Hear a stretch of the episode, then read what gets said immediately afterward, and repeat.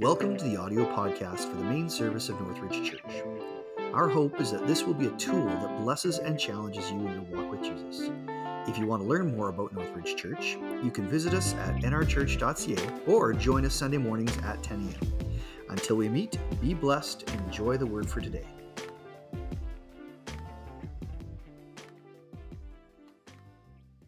Good morning, everybody, and good morning beautiful. We have an incredibly attractive crowd.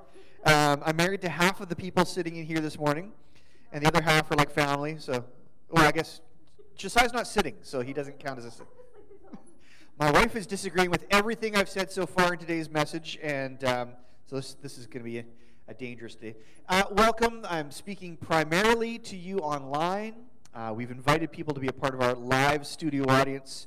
Um, and we do need to find a way to communicate this a little bit better because if you're not on Facebook, you probably wouldn't have heard the fairly last minute news that um, we are going to online for today. The plan is to do this for this week. We don't know what the future holds, but uh, this week was a bit of a perfect storm where we had a lot of our leadership who are, are actively not well, uh, a myriad of different uh, illnesses, but uh, actively not well. And uh, we the weather was a little unpredictable, and the, uh, the parking lot is a disaster. So there's some things that we need to figure out. And so we just felt, you know, it's probably safe, it's probably best if, uh, if you stay home. So to those of you who are tuning in live right now, welcome. Uh, today is going to be like story time. Um, we'll get to that in just a minute, but uh, I'm excited to share two chapters of uh, 1 Samuel with you. Before we do that, however, we're going to carry on as we've talked about committing to this three for 23, this praying for three people throughout 2022 in anticipation for 2023. And so, if you'll join me today, and uh, again, I, I, hope that you've been really considering who it is you're going to be praying for in this entire year. Like I said, we're going to be taking time apart every Sunday morning, and hopefully, you do it throughout the week where you're praying for these three specific people. And Josiah, do you mind putting that on the screen just so we've, we've got here. Sorry. we've got three different type of people, types of people that uh, we want you to be praying for. First, person number one, we're describing is someone who does not yet know Jesus. Uh, as, as far as you know, you don't know if they have any kind of relationship with Jesus. And so we want you to be fervently and consistently, routinely bring them. We, we mentioned um, Romans 1 9, where Paul describes how he mentions their names in front of, like, they, he brings them to the Father. Anytime he prays, he mentions their names. This is what we're doing. We're mentioning the name of someone who does not yet know Jesus. Second person is someone who knows Jesus or who you believe to know Jesus, but isn't gathering as the church. Not gathering here at Northridge, not gathering anywhere that you know of as the church. And so we want to be praying that this person would find their back into gathering with other Christians in the church. And the third person is someone who identifies as a Northridger, but isn't around very often. And the, the latter two people can be a little bit, um, uh, not controversial, but they can raise some eyebrows in the sense that we've put such a focus on them gathering and being a part of the church. Now, following Jesus isn't f- just about being in church. Someone once coined the, the phrase that being a church in church doesn't make you a Christian any more than being in McDonald's makes you a Big Mac. This is where you guys laugh. Thank you. And and that is true, but it, it is it's a step. It's a step where where you're you're committing, you're setting aside that time for corporate worship, for coming under the word, for fellowshipping, spending time. Even today, even though it's a small group, been blessed by the interactions with those who are here. And we want that for everyone. And so if they're not yet gathering as the church. We want them to find a home, whether it be here in Northridge or somewhere where they are gathering as a church. And then again, someone who is a Northridger but isn't necessarily gathering here at Northridge. Um, even if they find a home in another church, that's fine too. But we, we want everybody to be connected so deeply that it's a part of their week. It's something they, they can't miss out on. And so that's what we're praying for. Um, those are the names we want you to mention before the Father. And we're going to take time, even though it's really bad for TV right now. I, I want to invite you to bow your heads, close your eyes, and consider these three people. Mention them before the Father. We're going to do that for, good morning. We're going to do that for a couple minutes right now, and uh, then we'll get into the Word. So let's bow our heads, close our eyes, and let's pray.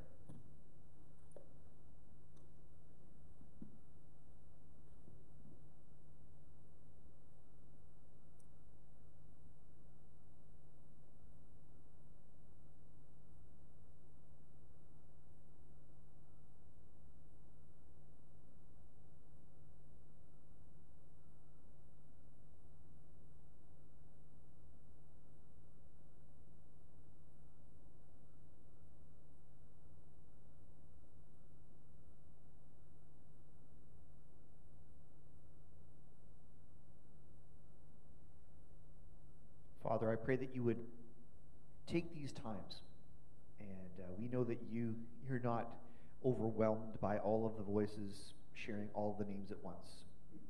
In your omnipotence, in your omniscience, uh, you know our hearts. You know these names. You know these people.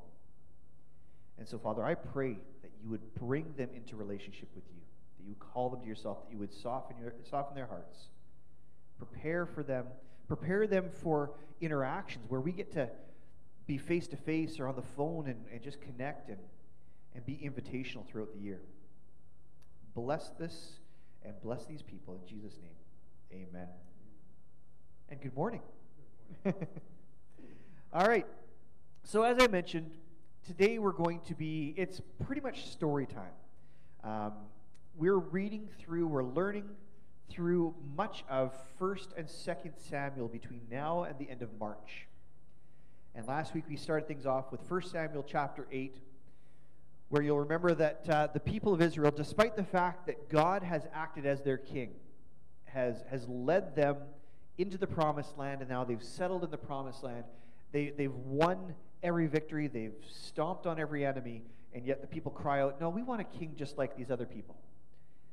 And Samuel, who was the acting prophet at the time, the judge of Israel, was offended on behalf of God. He, he just can't believe that these people would be turning their backs on their king, on the king of kings.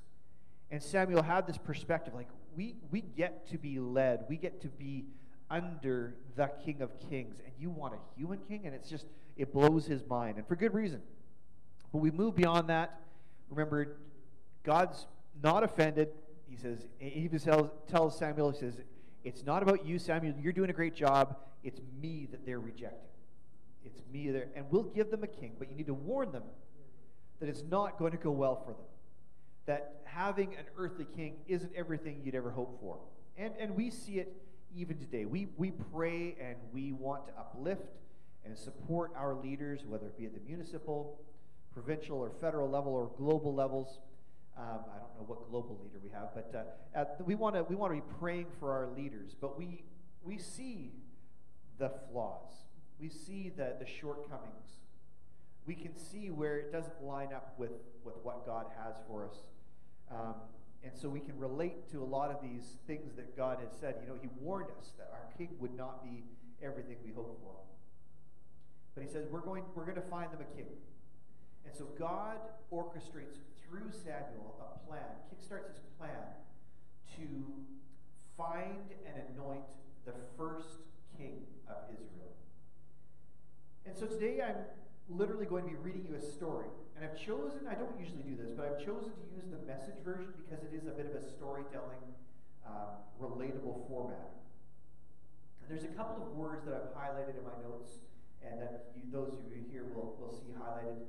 And I want to teach to those then I want to draw one observation, and I'll qualify that a little bit. But let me just read to you. You can settle it. If you're wanting to read long, again, this is the message version. This is 1 Samuel chapter 9. We'll go right into chapter 10. So 1 Samuel 9, verses 1 to 4 starts like this.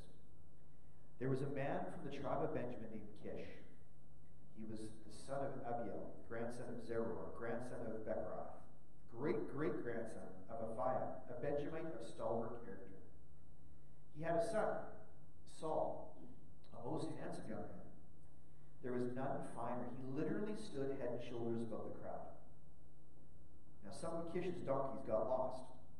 Kish said to his son, Saul, take one of the servants with you and go look for the donkeys. Saul took one of the servants and went to find the donkeys. They went into the hill country of Ephraim around Shalisha, but couldn't find them. Then they went over to Shalem, no luck. Then to Jabin, still nothing. When they got to Zuph, Paul said to the young man with him, Enough of this, let's go back. Soon my father is going, for, is going to forget about the donkeys and start worrying about us. But he replied, Not so fast. There's a holy man in this town. He carries a lot of weight around here. What he says is always right on the mark. Maybe he can tell us where to go.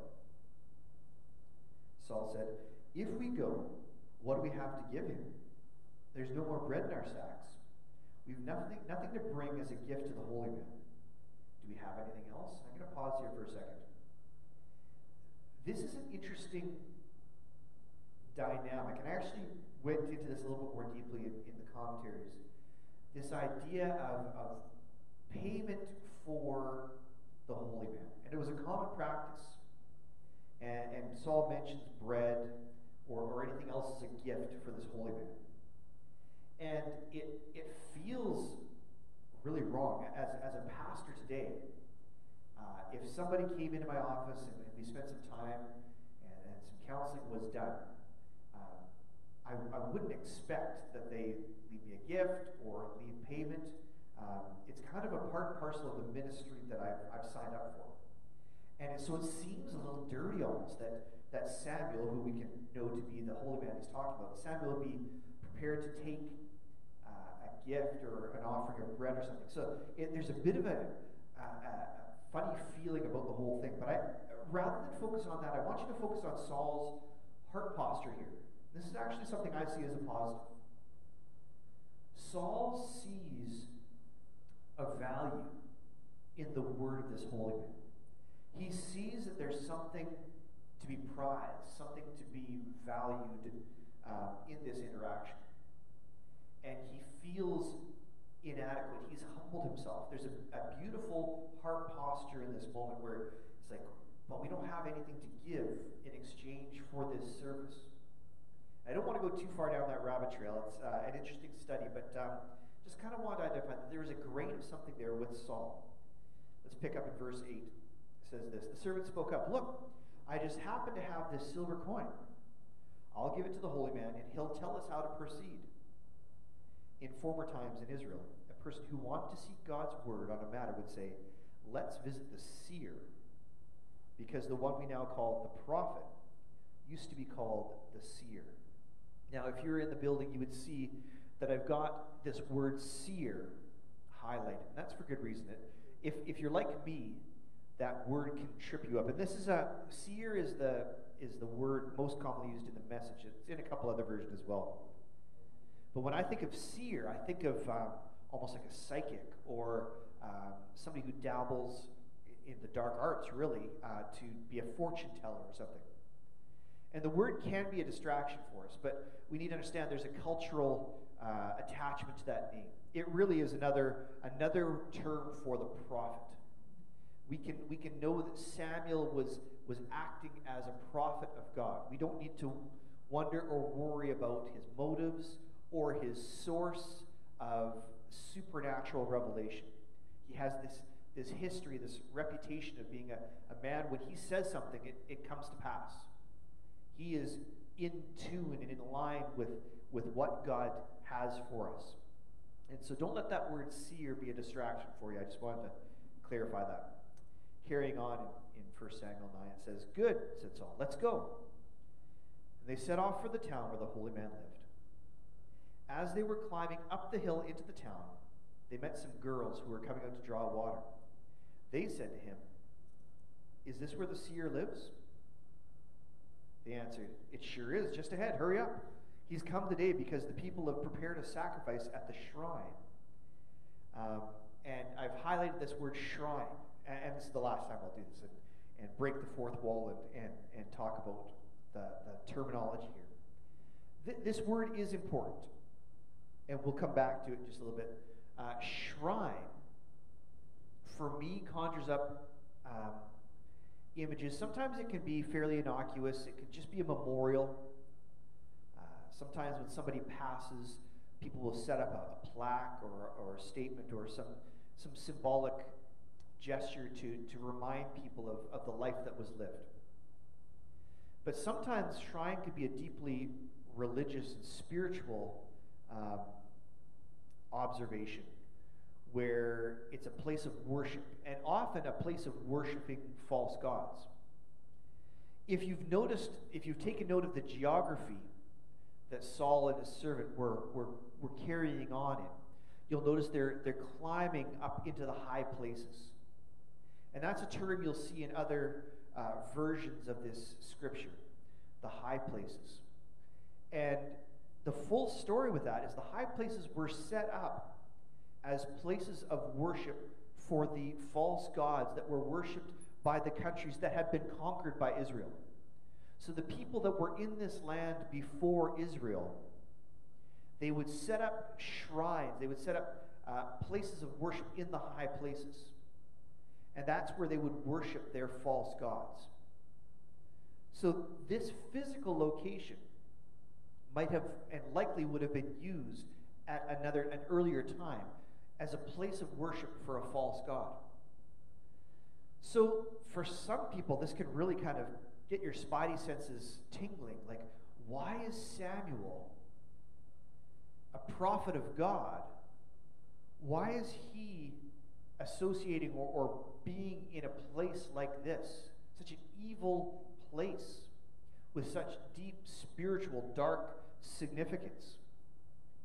And I, I want to come back to that idea at the end of this. So I've, I've got a fair ways to go. But this word shrine, um, you need to understand, is a place that is not actively being used as a shrine to another God. This is a place that it would be almost like a gathering place for a church. So let's carry on here for a little bit. Um, the people won't eat until he arrives for he has to bless the sacrifice. Only then can everyone eat. So get going, you're sure to find him. They continued their climb and entered the city. And then there he was, Samuel, coming straight toward them on his way to the shrine. Now, the very day before, God had confided in Samuel, This time tomorrow I'm sending a man from the land of Benjamin to meet you. You're to anoint him as prince over my people Israel. He will free my people from Philistine oppression. Yes, I know all about their hard circumstances. I've heard their cries for help. The moment Samuel laid eyes on Saul, God said, He's the one, the man I told you about. This is the one who will keep my people in check. Saul came up to Samuel in the street and said, Pardon me, but can you tell me where the seer lives? I am the seer, said Samuel. Accompany me to the shrine and eat with me. In the morning, I'll, I'll tell you all about what's on your mind and send you on your way. And by the way, your lost donkeys, the ones you've been hunting for the last three days, have been found. So don't worry about them. At this moment, Israel's future is in your hands. Saul answered, But I'm only a Benjamite from the smallest of Israel's tribes, and from the most insignificant clan in this tribe at that. Why are you talking to me like this? Saul's first reaction to the, the grandeur the, the largesse of, of what um, Samuel is saying is, is to kind of walk, it no, no, you can't be talking about me. I'm from the smallest tribe, and not just that, from the smallest clan of the smallest tribe. I'm nothing. I'm nobody. But Samuel took Saul and his servant and led them into the dining hall at the shrine and seated them at the head of the table. There were about 30 guests then Samuel directed the chef, Bring the choice cut I pointed out to you, the one I told you to reserve. The chef brought it and placed it before Saul with a flourish, saying, This meal was kept aside just for you. Eat. It was especially prepared for this time and occasion with these guests. Saul ate with Samuel on a more a memorable day. Afterward, they went down from the shrine into the city. A bed was prepared for Saul on the breeze cooled roof of Samuel's house. They woke at the break of day. Samuel called to Saul on the roof, Get up, and I'll send you off. Saul got up, and the two of them went out into the street. As they approached the outskirts of town, Samuel said to Saul, Tell your servant to go on ahead of us.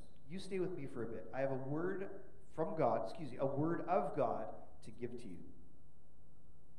Then Samuel took a flask of oil, poured it on Saul's head, and kissed him. He said, Do you see what this means? God has anointed you prince over his people. This sign will confirm God's anointing of you as prince over his inheritance. After you leave me today, as you get closer to your home country of Benjamin, you'll meet two men near Rachel's tomb. They'll say, The donkeys you went to look for are found. Your father has forgotten about the donkeys and is worried about you, wringing his hands, quite beside himself. Leaving there, you'll arrive at the Oak of Tabor. There you'll meet three men going up to worship God at Bethel. One will be carrying three young goats, another carrying three sacks of bread, and the third a jug of wine. They'll say, Hello, how are you? and offer you two loaves of bread, which you will accept. Next, you'll come to Gibeah of God, where there's a Philistine garrison. As you approach the town, you'll run into a bunch of prophets coming down from the shrine, playing harps and tambourines, flutes and drums, and they'll be prophesying. Before you know it, the Spirit of God will come on you, and you'll be prophesying right along with them, and you'll be transformed. You'll be a new person. When these confirming signs are accomplished, you will know that you are ready. Whatever you're given to do, do it. God is with you. Now go down to Gilgal, and I will follow. I'll come down and join you in worship by sacrificing burnt offerings and peace offerings. Wait seven days, then I'll come and tell you what to do next. This is important. Saul turned to Samuel. At that very moment, God transformed him, made him a new person and all the confirming signs took place that same day. Then Saul, when Saul and his party got to Gibeah, there were the prophets right in front of them. Before he knew it, the Spirit of God came on Saul, and he was prophesying right along with them. When those who had previously known Saul saw him prophesying with the prophets, they were totally surprised. What's going on here? What's come over this son of Kish? How on earth did Saul get to be a prophet? One man spoke up and said, Who started this? Where did these people ever come from? That's how the saying got started. Saul among the prophets. Who would have guessed? When Saul was done prophesying, he returned home. His uncle asked him and his servant, So, where have you been all this time? What a story to tell, eh? Out looking for the donkeys. We looked and looked and couldn't find them. And then we found Samuel. So, said Saul's uncle, What did Samuel tell you? Saul said, He told us not to worry. The donkeys had been found. But Saul didn't breathe a word to his uncle or of what Samuel had said about the king business. But then everything kind of gets brought out. This is 1 Samuel 10, verse 17. Samuel called the people to assemble before God at Mizpah. He addressed the children of Israel.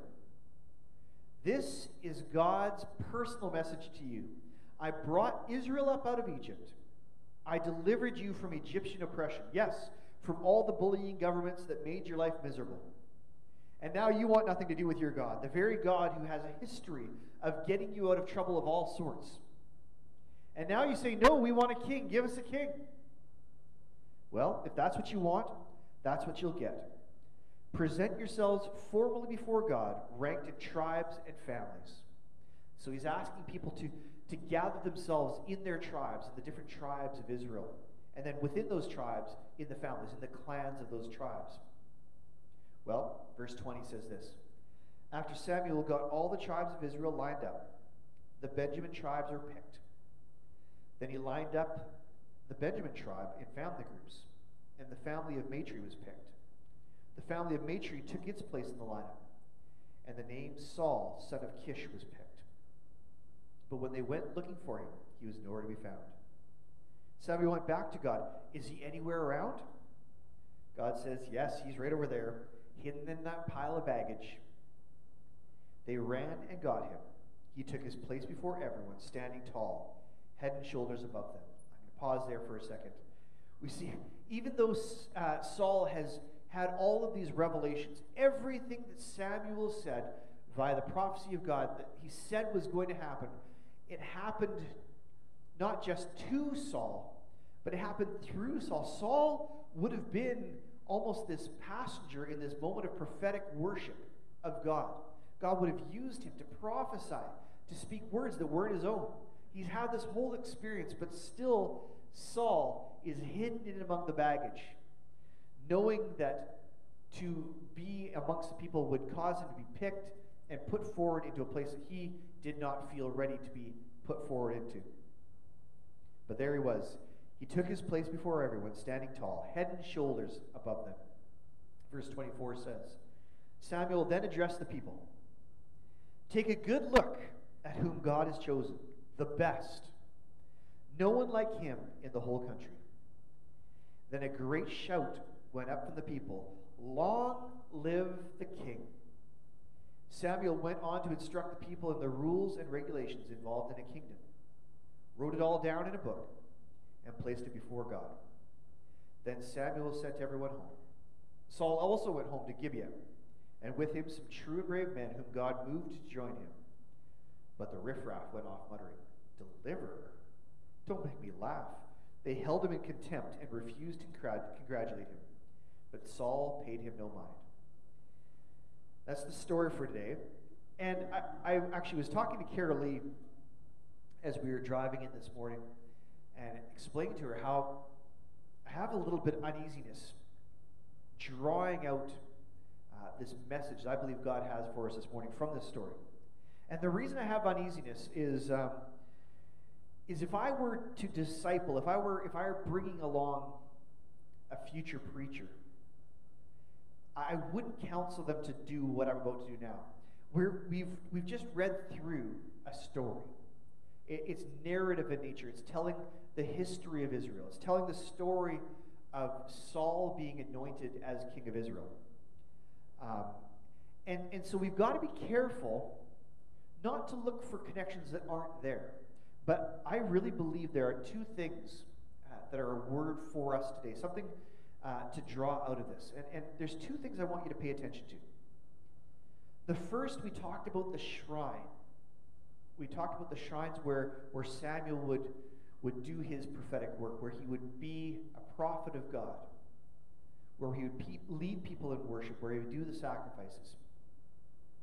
Well, we know historically, we, we will see biblically the time when God says, enough of this. We've got to tear down all of the high places.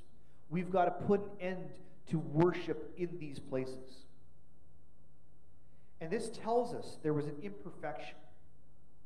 There, there was something not right about these high places. And yet, God used Samuel in this high place. In fact, he would have directed him to these high places, to these shrines, to do his work at that time. So it's an imperfect place, it's an imperfect situation for Samuel to be doing the perfect work of God. That's the first thing I want you to take note of. And the second is this the first king of God's chosen people, the first king of Israel, Saul, was far from perfect. Even though Samuel, in his great speech, when he introduced Saul, he, he pointed out that he's a, he's a head and a half taller than everybody else. He's this good looking, charismatic man. There's none like him in all of the land.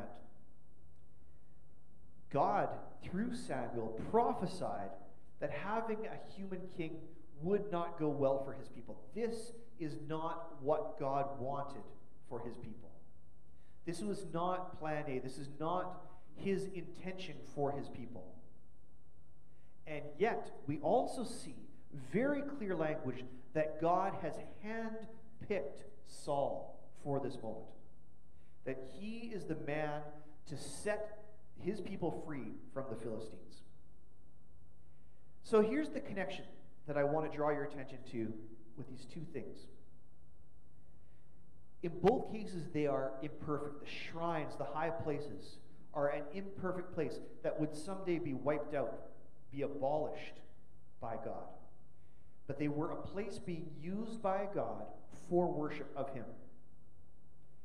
Saul was a very imperfect man. We're going to see his shortcomings and, and his failings. And all those things were prophesied by God. And yet God chose to use him in this moment. And I think it's a lesson to us all in a couple of capacities. I know that uh, personally, and actually just even last night, spoke with a with a man who seems to be you know this point of a holding pattern and waiting, waiting for God to make him ready for something new, something uh, a way that he could be used by God.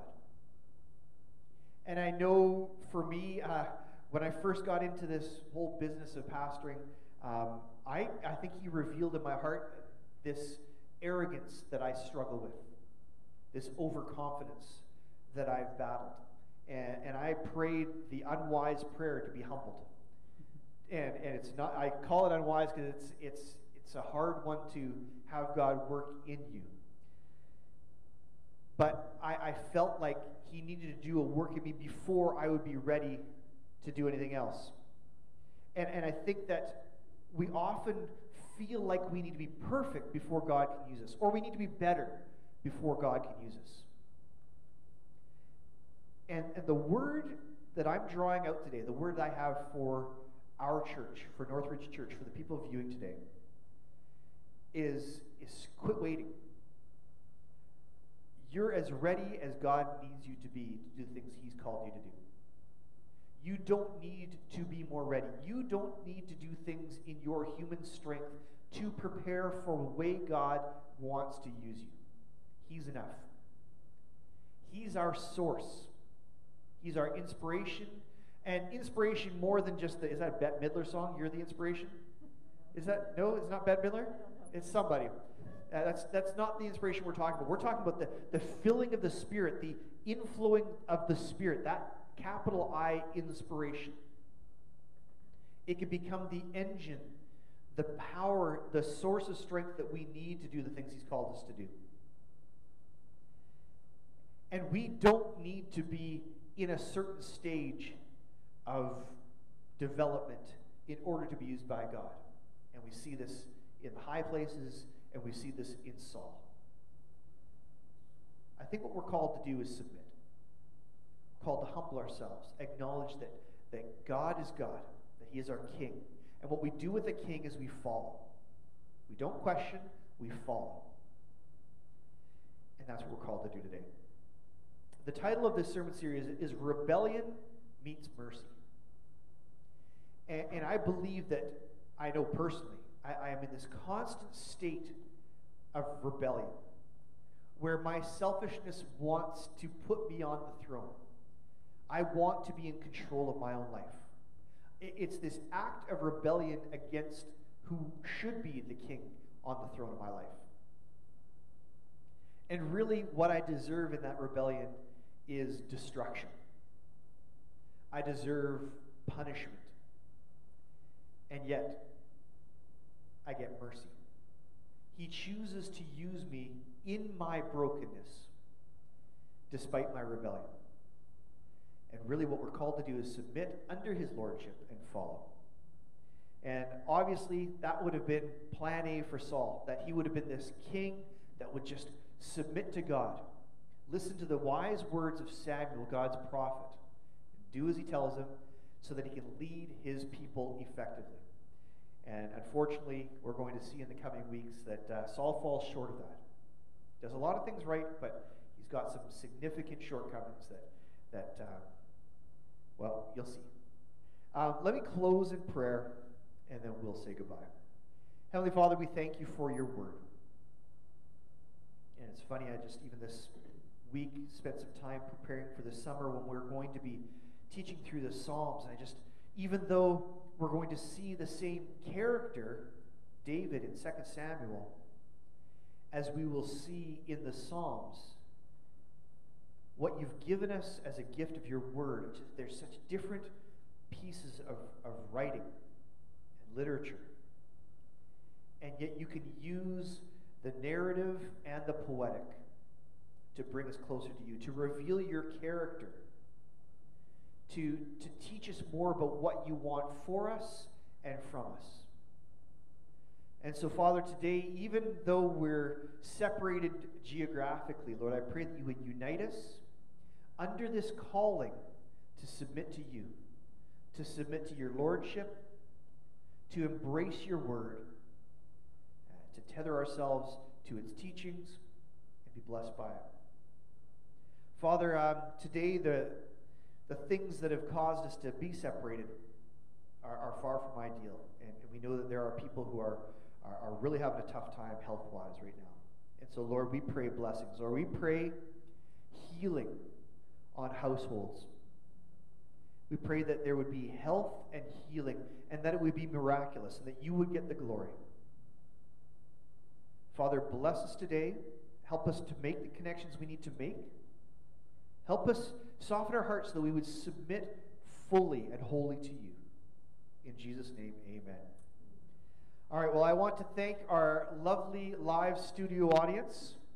And uh, I want to say thank you for joining us live online, or if you're watching this after the fact on our website, be blessed and be safe.